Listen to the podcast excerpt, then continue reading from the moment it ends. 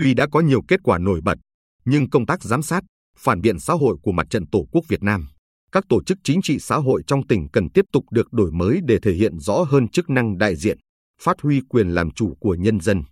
Công tác này được thực hiện theo quyết định số 217 ngày 12 tháng 12 năm 2013 của Bộ Chính trị ban hành quy chế giám sát và phản biện xã hội của Mặt trận Tổ quốc Việt Nam và các đoàn thể chính trị xã hội. Từ năm 2013 đến nay, với 1.234 đoàn giám sát được thành lập, mặt trận và các đoàn thể chính trị xã hội các cấp đã tập trung giám sát các vấn đề liên quan trực tiếp đến quyền, lợi ích hợp pháp, chính đáng của nhân dân, những vấn đề dư luận xã hội quan tâm, bức xúc.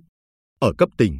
hoạt động giám sát tập trung vào các lĩnh vực như thực hiện cơ chế một cửa, một cửa liên thông,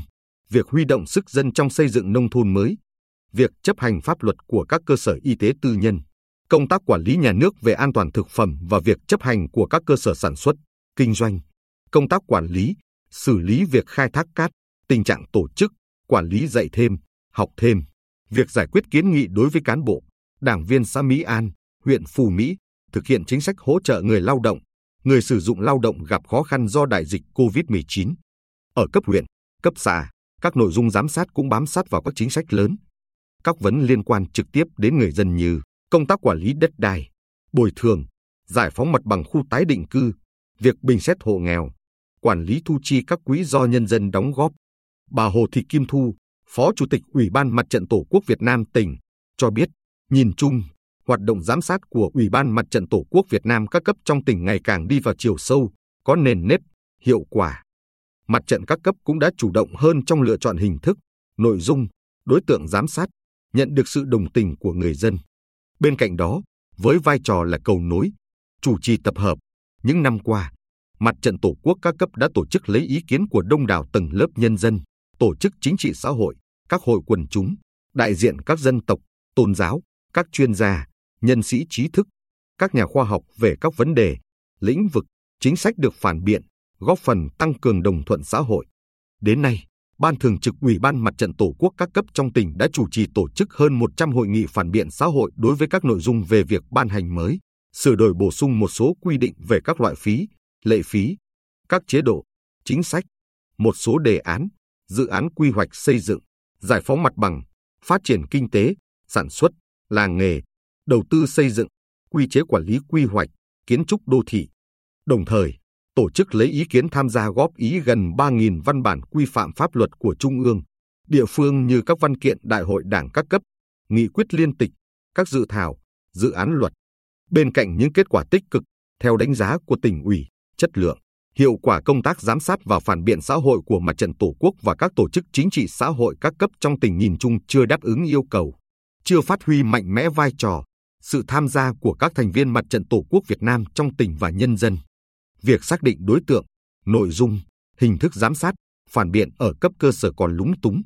Các ý kiến, kiến nghị sau giám sát, phản biện chưa sâu, thiếu tính thuyết phục, việc giải quyết kiến nghị thiếu quyết liệt, chưa đi đến cùng.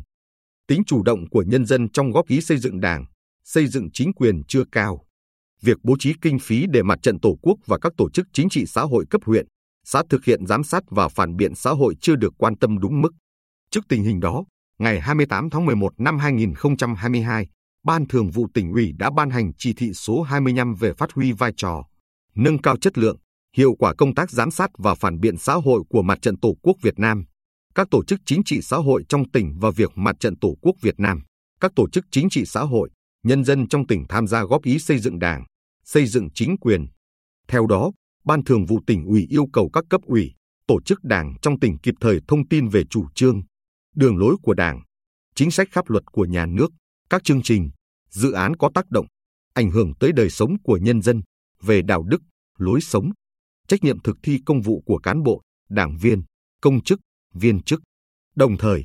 tạo điều kiện thuận lợi để mặt trận Tổ quốc Việt Nam, các tổ chức chính trị xã hội trong tỉnh thực hiện việc giám sát và phản biện xã hội, động viên, khuyến khích nhân dân tích cực tham gia góp ý xây dựng đảng, xây dựng chính quyền, chỉ đạo người đứng đầu cấp ủy,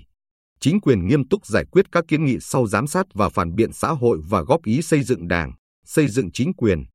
Người đứng đầu cấp ủy trực tiếp chỉ đạo công tác giám sát và phản biện xã hội, việc tiếp thu ý kiến góp ý xây dựng đảng,